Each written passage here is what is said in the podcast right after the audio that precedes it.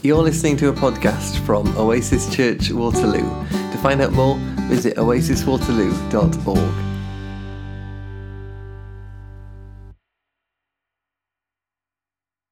How are you all doing?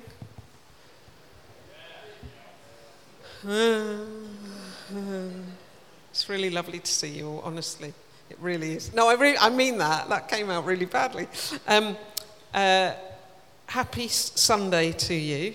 Start of term. Yes, I, all that would have gone on the recording. Sorry about that. Um, uh, and well done for not being at the beach, as Flick, Flick said, or in your own paddling pool that you've got on the balcony of your little flat, which is more likely to be the case in, um, in London, isn't it? So, as Flick said, um, and I'm Jill, by the way, um, and I also work for Oasis. Um, as Flick said, this is part of a series of three talks going deeper, going further, and going uh, together, which see, feels a bit like, you know, we're on a train and they go, see it, say it. Now, what is the last bit of that trio? Everyone thinks it's sorted, but it's not. It's sorted. Who didn't know that? Yeah. Because we all used to think it was absolutely our responsibility to deal with any of that crisis that we saw. If there was a bag there, and what could it be? But actually is see it and say it, and then sorted. Tid. Anyway, that's not what we're doing. Uh, we're doing going deeper, going further, and going uh, together. But now you'll remember it, okay? Um, and it is great. Uh, it is fantastic uh, to see you all today. But I think that that, that, that even Nathan asking me to do this talk, like going further, like, well, where? In what direction do you go further? It assumes something, doesn't it? Um, I love looking at the horizon. Absolutely love it. If any of you follow me on Facebook, you will have seen this picture already. Uh, this is from uh, the summer. I was fortunate enough uh, to go and spend two weeks away um, on a little tiny Greek island uh, called Meganisi. Anyone ever been to Meganisi? Yes, it's still a secret. Yes. Um, and what I used to do um, every morning, and I was uh, talking to Dave and Anna Parr about this the other day. They were like going, What, you wake up early even though you're on holiday? I was like, Yes, you do. I am this old. This is what happens at this age. You wake up early. Wake up early, sit out, make a you know nasty powdered coffee Nescafe that you do when you're in Greece, and just watch the sun rise in the distance over the mainland. Just beautiful. Just beautiful. I'd wake up early for it every single day on holiday, which meant finding myself awake at about 10 to 6 in the morning. Seeing that. And I've realized I love it because late yesterday afternoon I was like, I need to see some spaciousness. And it is a point of privilege, but I was able to jump in my car and I drove down to Shoreham. Why? Because I wanted to see the horizon. There's a reason why I find myself having to do that, and it will make sense, hopefully, for what we're exploring as a church together here. See, I find that when I look at the horizon, when I see something like that, there's like this shift happens in my brain. Something happens, I think, also in what's happening with my neural pathways, you know, the things that cause our habitual behaviors and thinking. What it does is it causes me over and over and over again to think about more than just the immediate. You know how we can get caught up in just what's happening now? But there's something about when we look out and we look up, we see the big picture. So when my sister was dying, as some of you know, my sister uh, died after a short illness with uh, brain cancer. She died in May. This really mattered. Because the moment, the space, the challenge, the circumstances that we're in, whether it's corporately, whether it's us as church, whether it's us in our families or individually, the moment is just part of something much bigger. And when you look to the horizon, I feel renewed and calmed, and I've kind of got this perspective for what I need to do next. There's a curiosity in me as well, asking this question What's there where the light hits first? What's there where the light hits first? Going further, this part of what we're looking at together as this community is all about vision. It's really asking a giant question of us. You know, when you're, um, you start reading a new book and you're like asking this question I wonder how this story is going to end. I wonder what's going to happen unless Nathan gives it away in a talk and, you know. There's a film we really want to watch, but we heard Nathan tell us what was happening. This story that we're all participating here in as community, as Oasis Church Waterloo, what's the ending of this story? What's the horizon that we're looking at? What do we want things to look like? What's it like where the light hits first? There's a Greek word. Um, I was doing some work in one of the Oasis academies the other day, and uh, I, this has never happened before because this is a theological word. And I went, Does anybody know what this word means? And this uh, teacher called Yanis goes, Ending. I was like, Whoa! Um, he was Greek, so that's why he knew the answer. Um, telos is basically it's a, it's, a Greek, it's a Greek word. It's got theological co- connotations to it about ending. You think of other words we have telephone, television, Anybody here know how the telephone thing works? How on earth, like, this is genuine, how come I, can, I just don't understand how a telephone works? I'm really glad I'm in good company because none of us understand. Well, how does the television thing actually really work? How does that happen? It's got nothing to do with my talk, this. It's just a genuine thing. Like, I don't understand how something that's so some it's happening somewhere so so far away. Someone calls me from the states and i pick it up here. How? Anyway um, really that's what this whole thing of telos is about. It's this notion of we're here. This is where we stand but there's something far, far away on the horizon. Like there's a, a, a notion, a, a, an understanding, there's something about the ending of the story over there, but we're here. And it's all to do with the kingdom of God. The kingdom of God, the now and the not yet. We have a vision of what the kingdom of God should be like place of justice and peace and hope and inclusion. The now doesn't feel like that all the time. And the not yet. And what telos is about, just like a telephone, television, telescope, is bringing what is from right over there and pulling it into the present reality.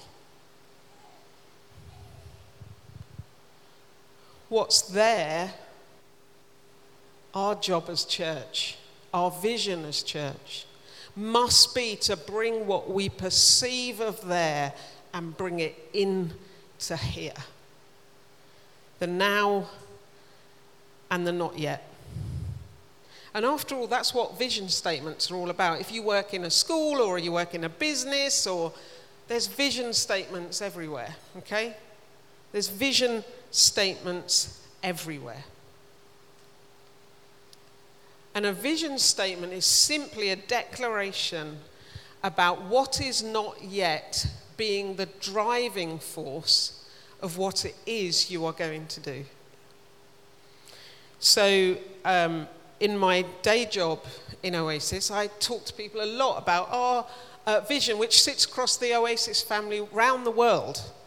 Some of you uh, may not be familiar with that. We work around the world and we work in all sorts of places in the UK doing all sorts of things. This is our vision for community, a place where everyone is included, making a contribution and reaching their God given potential. And so we enact that through the development of hubs like Oasis Hub Waterloo, making sure that we have Oasis Church Waterloo. It's about shalom, wholeness, peace at every level and every part of people's lives and a community's life. It's about inclusion and it's about challenging injustice and it's about creating belonging, and it's about taking good care of this precious resource that we are guardians of here, planet Earth. So, as Oasis Church Waterloo, our task when it comes to going further is to make sure we keep going further and further and further in the direction of the kingdom of God. And after all, we pray it when we say the Lord's Prayer. Your kingdom come. The thing that we can't quite see yet, the thing that is there, but we understand more and more. It's like we're pulling back the curtain more and more on what that should be like. And we pull that reality into now. But how do we do this? How do we go further? How do we go further? I just want to suggest four things to us. So we'll be finished about three o'clock. Is that, is that okay? joking. The first thing is this we need to keep understanding together more and more about the life, message, and example of Jesus. And that is not simply a Sunday conversation, it means inviting disruption into our shared understanding of who Jesus is, and also in our personal understanding of who Jesus is and who God is. When there's disruption, we can become very fearful. Sometimes we experience disruption because we've become too comfortable with our comfort. We can become too comfortable with what we currently believe and do. I remember, as some of you do, when um, Steve uh, Chalke made a, a, really public statement about LGBTQ uh, plus inclusion. That wasn't disruptive at all. Steve, all he was doing was leaning deeper and deeper into understanding more and more about who is this Jesus and who is this God And there is much, much more. We have not nailed this yet. We all are participants in growing our understanding. I am in awe of Di and Dick over there. We always say Dick and Di, but I've just, you know, smashed the patriarchy. Uh, Di and Dick. Um, if you if you have chance to talk to Di about the work that she does here, she's a volunteer, a little bit of pay, but it is incredible. Food bank, community fridge, we, we throw these kind of phrases out. But the depth of what's really going on through that work is quite incredible. And if you ever find yourself able to go and help on a Friday, talk to Di and Dick about what happens on a Friday. I took someone the other week from the Ministry of Justice uh, to go and see, and it just like, yeah. It's amazing. But I know that both Dick and Di and a whole load of us wish that community fridges didn't need to exist. we've become comfortable as a nation with the idea that this is normal. It's not normal, it's abhorrent.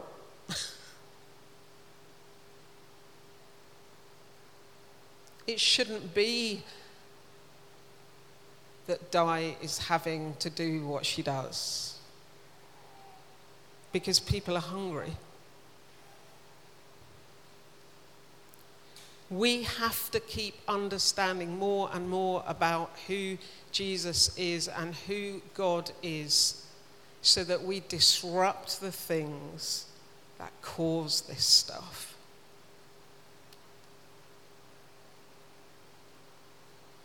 I remember when we did the 2020 vision and we wrote things like uh, teenagers leaping out of bed with joy at the thought of being in school. Have we made that? Have we achieved that? Anybody here connected to either of our schools? like, I know that that's not true for every child. We're not there yet. The thing is that the vision in what we, we talked about in 2020 was a statement about the kingdom of God. We'll never achieve it, but we keep allowing it to disrupt us. We wrote down about dreaming of a community wherever we live, whether it's here or where we, we locate ourselves, where we don't have to keep our doors locked for fear of our neighbours. Anyone here left their door unlocked this morning? Like we do, do, do you know what I mean? Like there's more to do, isn't there? This is disruptive. We talked about no more asthma in that vision. we talked about seeing the River Thames flowing freely, full of fish. I think there was a statement the other day about uh, sewage being released further up the Thames. We talked about people of every nation, every people group in glorious technicolor. There is more to do. Going further requires us to keep doing the amazing, brilliant, awesome stuff we do. And also, if you were to spend time with Di, you would hear her say there is so much more to be done. Every conversation I have with Di, there's a so much more. Last Sunday, I had a so much more conversation with Di. In Isaiah 58, it says this Your people will rebuild the ancient ruins and you will raise up age old foundations. You will be called repairer of broken walls, restorer of streets with dwellings. The kingdom of God takes us to a place of restoration. The horizon brought into the now. That Revelation 21 reference where it says, uh, New heaven, new earth, no more tears, no more t- dying. You, you, know, that they were experiencing the massive violent oppression of the Roman Empire, the people who were reading that letter. You know, they were seeing their friends literally massacred. One day there'll be no more tears and no more dying. It was written in response to the empire. And so, we as church, as we think about going further, should have this sacred, holy, unsettled feeling. Unsettled. Unsettled. Secondly, I think we should ignite our imaginations. A few years back now, it's quite a few years back, um, I uh, was um, on the Rob Bell podcast, thank you, um, and um, uh, we were in uh, this venue called, we were doing it live, uh, me and Rob, uh, so there was an audience, and it was in, um, I think it's called Largo, it's a comedy, comedy club not the place where Donald Trump lives. But it's a, it's a comedy club in um, um, LA. So there's this audience there. And, and Rob just said, So, in Oasis, the government, and let me get this straight, the government have asked you all to take on schools that are failing. And he looked at me like this, and I went, Yeah, why not? At Greenbelt this year, there were so many people who came up to me and said, So, what are Oasis up to now? What are you up to at the moment? And I'd say, Well, we're doing this, or we're doing Oasis Restore, and we're opening a secure school, and we're doing this. And they've gone, Of course you are. of course you are. You're Oasis. That's what you do.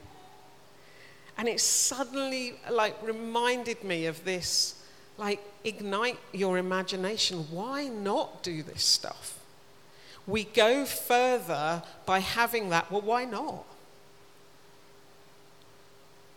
It may sound weird, but why not? Muhammad Yunus said this. He's, he won the Nobel Prize for Economics for um, taking out poverty in a really massive way through microfinancing. He's the guy that introduced microfinancing. He said, You can only build what you can imagine. He imagines a world without poverty. Right now, it's like people imagine a world where division is normal, having enemies is normal, anger is normal. If that's all we can imagine, that's what we'll create. But what can you imagine? If you have your mobile phone, could you get it out, please? This is a moment where you can, without doing a sneaky, I'm not on my phone on Sunday morning thing. What I'd like you to do is this I'd like you to just pause for 30 seconds. And I'd like you to set a, a reminder if you, if you know how to do that. If not, just put it in your notes or whatever you have. I want to ask you this question What can you imagine? What can you imagine of the kingdom of God? In your community, where you live, if you don't live around here, and lots of us don't. But some of us do. So, what can you imagine for this community?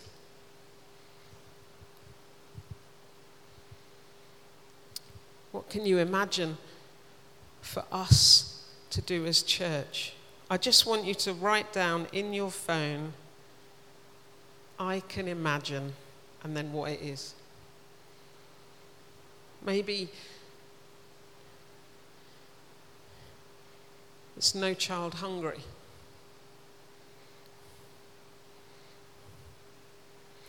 Maybe it's no person lonely.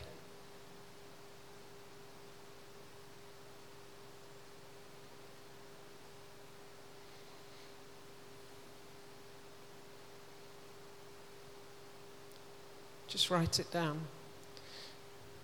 And if it is a reminder, then set it on a daily repeat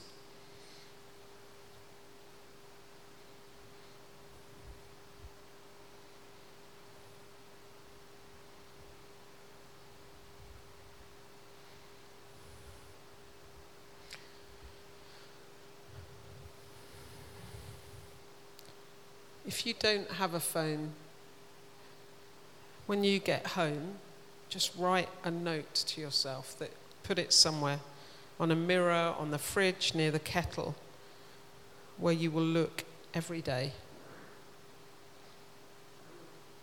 We can only build what we can imagine together. How do we go further? We use our imaginations.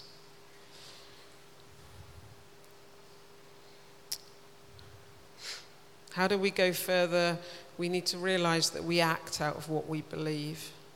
We act out of what we believe. In another thing that, forgive me, this is what I spend most of my working days focused around. We have this uh, set of ethos values in, a, in across the Oasis family. And number four is this a deep sense of hope that things can change and be transformed. It's based on a belief of the resurrection. Resurrection hope.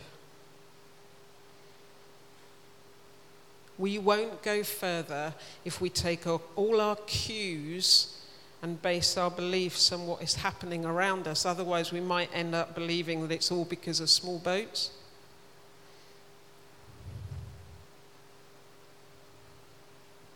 We act out of what we believe. We believe in resurrection hope. Things can change.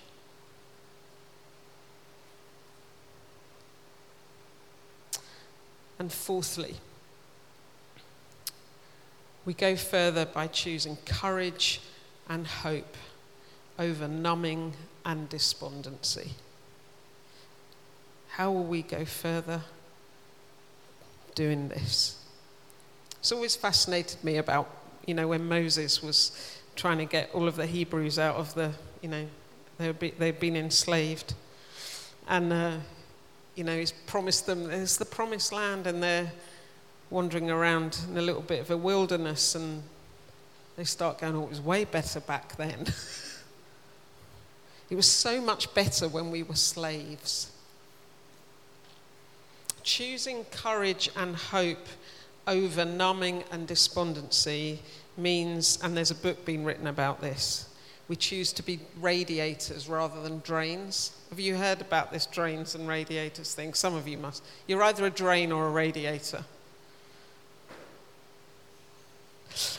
I'm not sure if you've understood that. Anyway, um, being people who bring solutions, not just going on about problems.